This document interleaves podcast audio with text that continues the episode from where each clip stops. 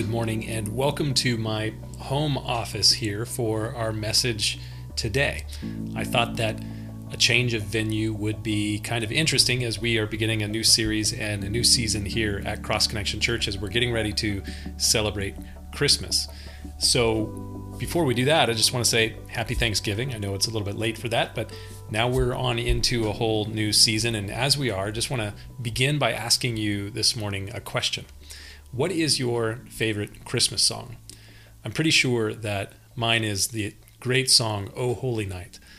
I love the lyrics of that song. If I could sing, I might actually try to sing it. I won't because I can't, but the lyrics are great. So I just want to read through the opening stanza of that song. It says, Oh Holy Night, the stars are brightly shining.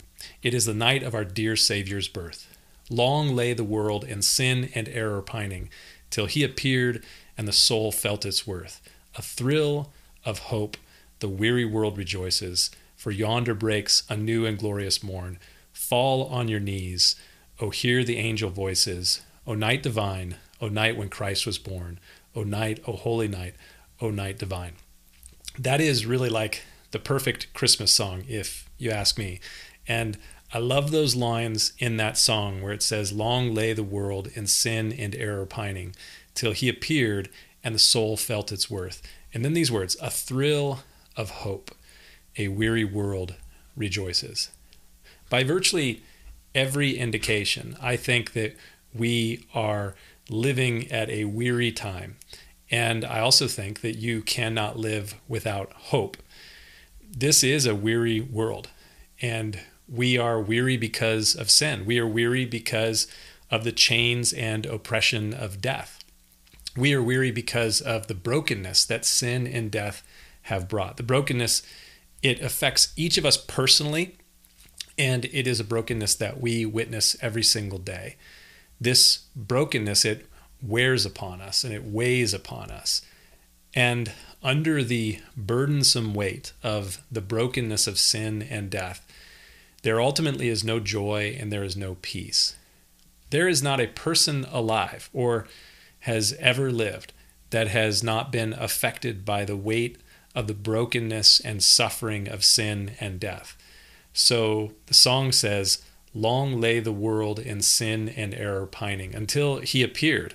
And then at his appearing, the one that is being sung about in that great song, we read, A thrill of hope, the weary world rejoices it is Christmas, or really beginning today is a season called Advent. The four Sundays that lead up to Christmas are Advent, and they have been celebrated in the global church for centuries.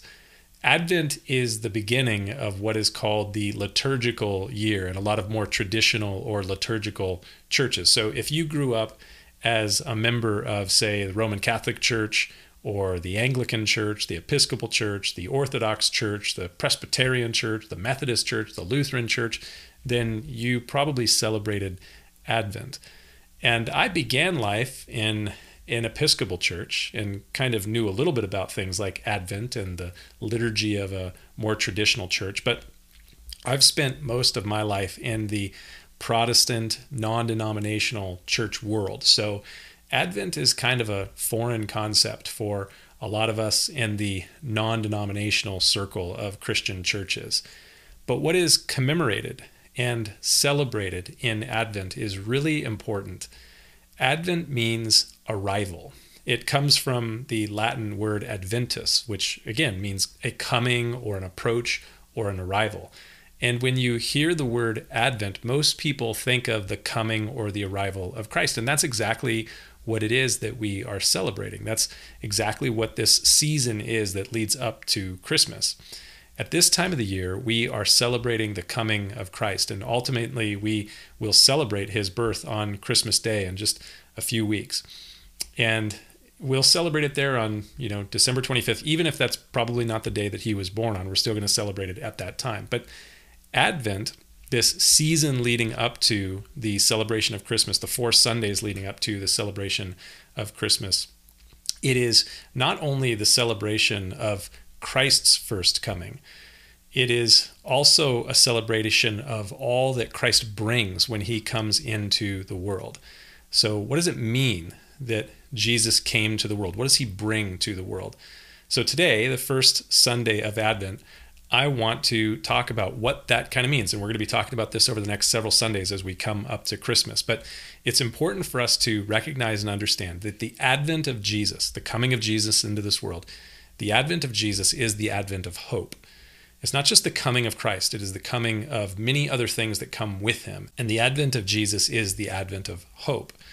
Just like the song says, long lay the world in sin and error pining. And then at his appearance, we have a thrill of hope and a weary world rejoices. At this moment, November 28th, 2021, this is a world that is weary. Now, I think that that is true really for the world at just about every point throughout history because we live in a broken and fallen world. But the weariness of this moment feels like it's very tangible, very real for us. I talk with people every single week who share with me uh, kind of the stories of their own weariness. People are weary after 20 months of COVID insanity and chaos. They are weary of politics. People are weary of incessant and divisive racial rhetoric. People are weary of news reports about masks and vaccines and protests and riots and inflation and supply chains. It, it is a very tiring time and a very tiring thing as we just kind of trudge through all these different things that are going on. And that's one of the reasons that I absolutely love this time of year because the time of Advent and Christmas are the perfect time for a reminder that Christmas is all about the arrival of hope, a hope that sees through all of these challenging sorts of things. And it is a hope that does not disappoint.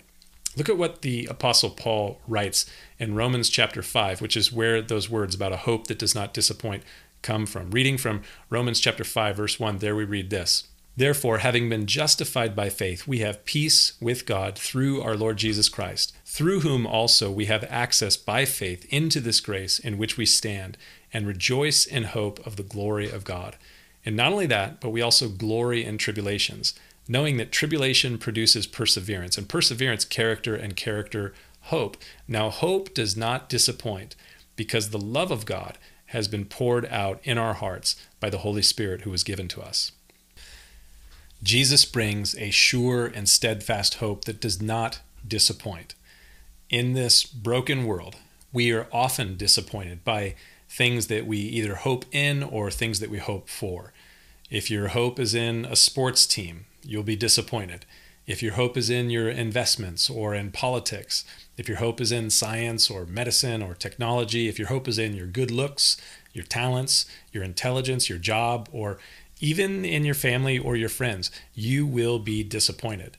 Your looks and your intelligence, they will fail. People will let you down. Investments will go up and then they will come down. Politicians will falter. Medicine and science, technology, they, they can only carry us so far. But Jesus brings a sure and steadfast hope that does not disappoint.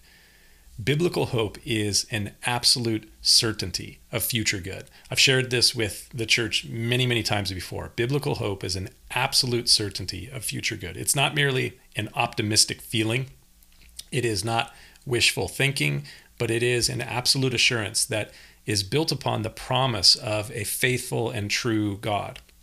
Because this is true, our hope in God can be strong and it is a trustworthy anchor for our souls. The author of the book of Hebrews, he writes about this in Hebrews chapter 6, where we read this in verses 18 and 19. So God has given both his promise and his oath. Those two things are unchangeable because it is impossible for God to lie. Therefore, we who have fled to him for refuge can have great confidence as we hold to the hope that lies before us. This hope is a strong and trustworthy anchor for our souls. It leads us through the curtain into God's inner sanctuary. This sure and steadfast hope that God gives us, it anchors us and it, it gives us joy and peace. And all of this is found in and through Jesus. this is what the Old Testament prophets, especially like the prophet Isaiah, was looking forward to. He, he writes about this 2,700 years ago when he prophesies these words in Isaiah chapter 40, verses 1 through 5. The prophet says, Comfort, yes, comfort my people, says your God. Speak comfortably to Jerusalem and cry out to her that her warfare is ended, that her iniquity is pardoned, for she has received from the Lord's hand double for all her sins. The voice of one crying in the wilderness, Prepare the way of the Lord. Make straight in the desert a highway for our God. Every valley shall be exalted, and every mountain and hill brought low. The crooked places shall be made straight, and the rough places smooth. The glory of the Lord shall be revealed, and all flesh shall see it together, for the mouth of the Lord has spoken. This was God's word to his people 2,700 years ago, a people who were burdened and weary because of sin and burdened and weary by brokenness, the brokenness that comes from sin. And God's word to his people who were in this weary state was comfort. Yes, comfort my people. Speak comfort to them. And the source of this comfort is this great word of hope from the prophet Isaiah. He he speaks of this word of hope and he says this, your warfare is ended, your iniquity is pardoned. This was more than 700 years before Jesus, the Lord Jesus, came into the world, more than 700 years before he would bring his peace and his pardon to his people. Isaiah speaks these words of comfort through this promise here in this passage. And the promise that the prophet gave, it, it, wouldn't be fulfilled for 700 years when he gave this word, but he spoke it prophetically as if it was complete and finished, that it was completely done. He says, Your warfare is ended, your warfare is pardoned. He's not saying it shall be, he's saying it's done. It's done because that prophetic promise was sure. And so in Isaiah's day, the people were looking forward to the coming of Christ, but they could stand with an absolute assurance that these things were going to come to pass. That's what biblical hope is all about. This is what the Apostle Peter is referring to in the New Testament. He calls it a more sure word of prophecy. So, this word that the prophet Isaiah gave to the people was a sure word of prophecy. It wasn't something that might happen, it was an absolute certainty that it was going to happen because God had spoken it. And that more sure word of prophecy, it would shine as a light in a dark place. And a light in a dark place is a great comfort. The prophetic promise was a promise of God's peace that would bring a pardon to a people who were broken because of sin, as the glory of the Lord would be revealed. The Old Testament prophets, they looked forward to the coming of Christ with a certain hope, and they looked forward to the dawning of a new day. Uh, that's where those words come from in that song, O Holy Night. A thrill of hope, the weary world rejoices, for yonder breaks a new and glorious morn. So they were looking forward to the dawning of a new time that would come through the coming of the glory of the Lord, through the coming of Christ, the advent of Jesus. And they had great hope in that. The prophets predicted that this glorious promised one would come and this one who would come, the prophets made very, very clear in the Old Testament prophets, he would be born of a virgin, says Isaiah chapter 7, verse 14. This coming one who would bring peace and bring a pardon that they hoped for, he would be born in the city of Bethlehem. The prophet Micah wrote that in Micah chapter 5 we find in the Old Testament book of Genesis that this coming one who the people hoped for, that would bring peace and a pardon, he would come through the, the line of Abraham. He would be a descendant of the Old Testament patriarch Abraham. We find that in Genesis chapter 12. And then he would come through Abraham's son Isaac, and through Isaac's son's son Jacob, and through Jacob's son Judah, and through Judah's descendant, a man named Jesse, and through Jesse's son, the king, King David. So all of these prophecies were given in the Old Testament to give the people hope that the Lord was going to bring this peace and this pardon one day. The Old Testament prophets, they looked forward to the revealing of the glory of the Lord, the one who would deal finally and ultimately with sin and suffering and death and brokenness. And the prophets, they looked forward in hope to the advent of the King of Kings and the kingdom that the King of Kings would bring. And the prophets looked beyond his first coming, which is what we celebrate when we celebrate Christmas. They looked beyond his first coming to what we refer to as his second coming, which is ultimately what we Christians today we look forward to in hope. The prophets thousands of years ago, they looked forward to the coming of Christ. We still look forward to the coming of Christ. The hope that the prophets predicted is the hope that gives us ultimate comfort. Now, again, I, I think you already know this, but I also think it's good that I remind you of it again. Our hope is not in our investments. It's not in our intelligence. It's not in our ingenuity. It's not in our jobs. It's not in our health. It's not in our family. It's not in our nation. It's not in our national leaders. I hope that you have a job. I hope that you might even have good investments. I hope that you have family and that you have good friends. I hope that you have your health. I hope, and I'm sure you hope, that we have good leaders. But ultimately, my hope is not in these things. And even if all of those things were to fail, then when we read the scriptures, we find we would still have hope. We still have hope if we trust in and hope in Christ. There are a lot of things in this world at this very moment that can be very discouraging.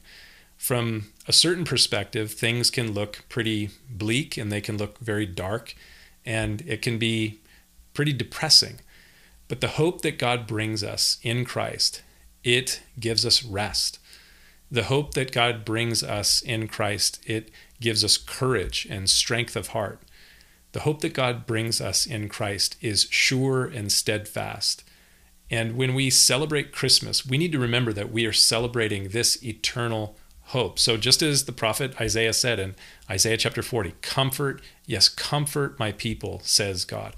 The sure and steadfast hope that we have in Christ should be for us a great comfort.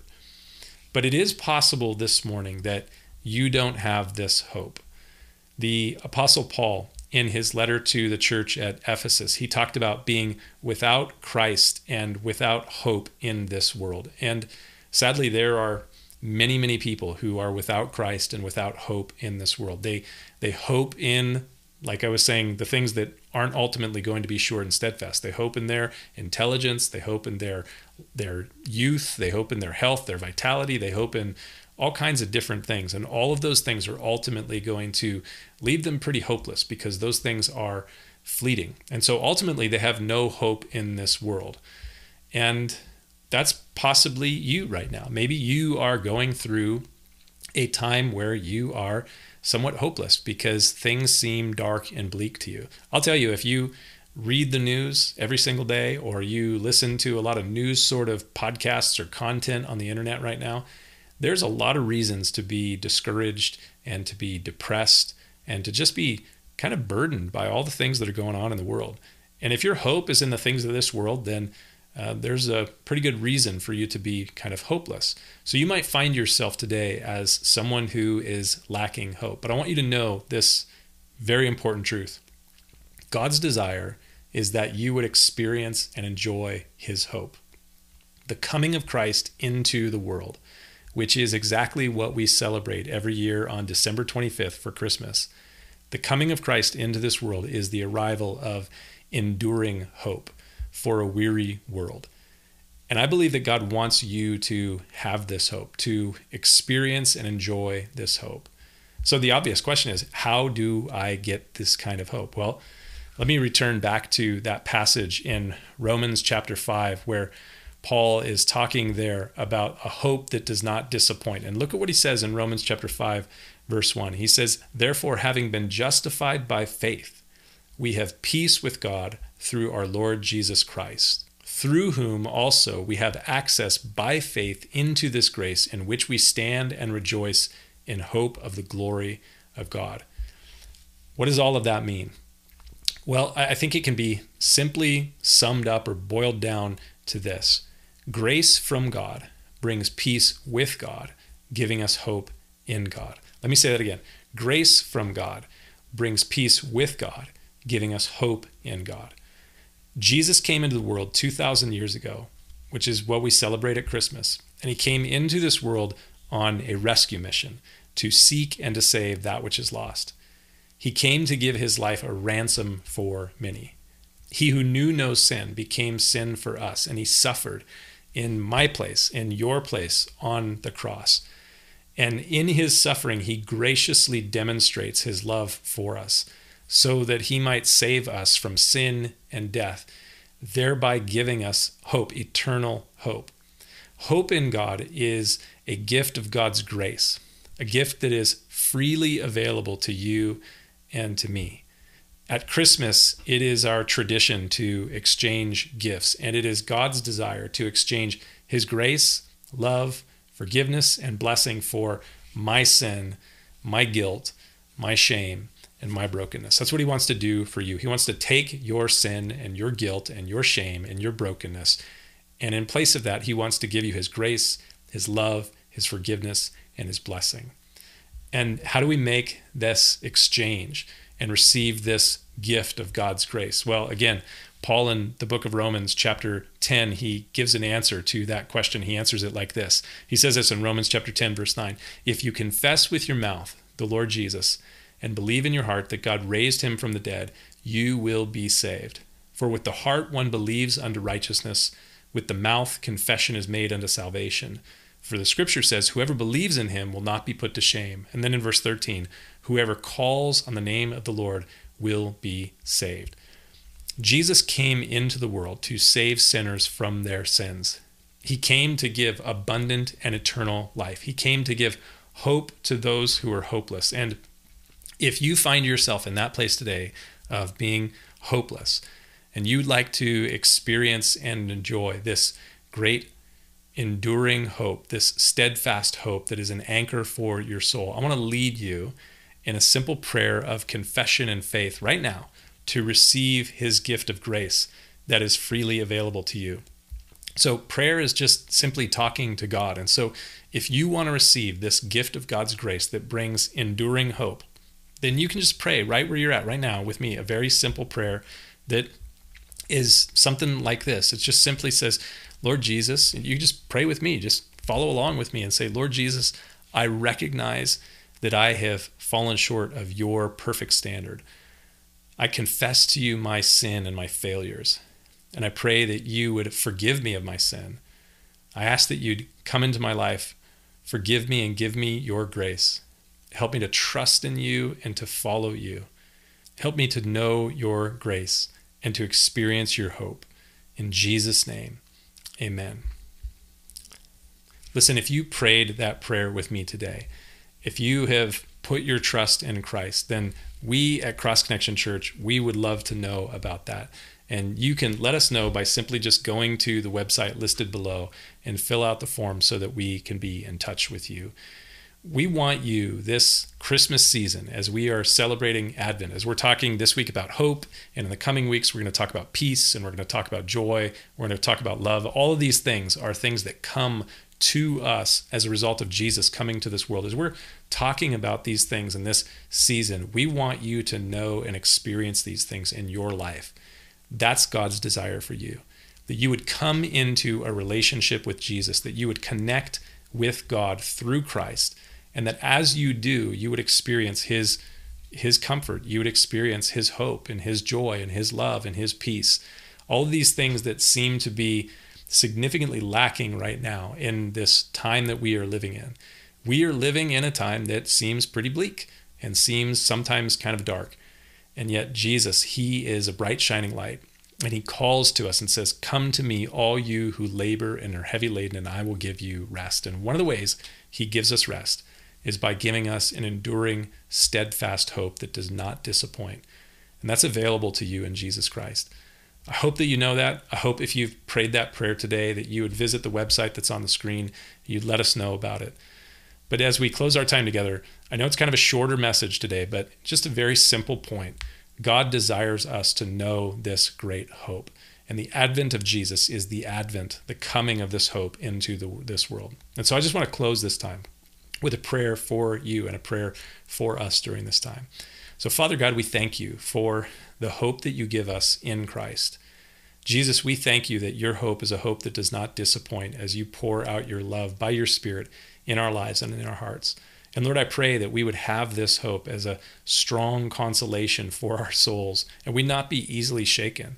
Lord, our ultimate hope is not in the things of this world. Our ultimate hope is with you in eternity. And we look forward to the day when we will be in your presence and will be free from all the brokenness of this world. But Lord, until that time, I pray that you'd strengthen your people with hope.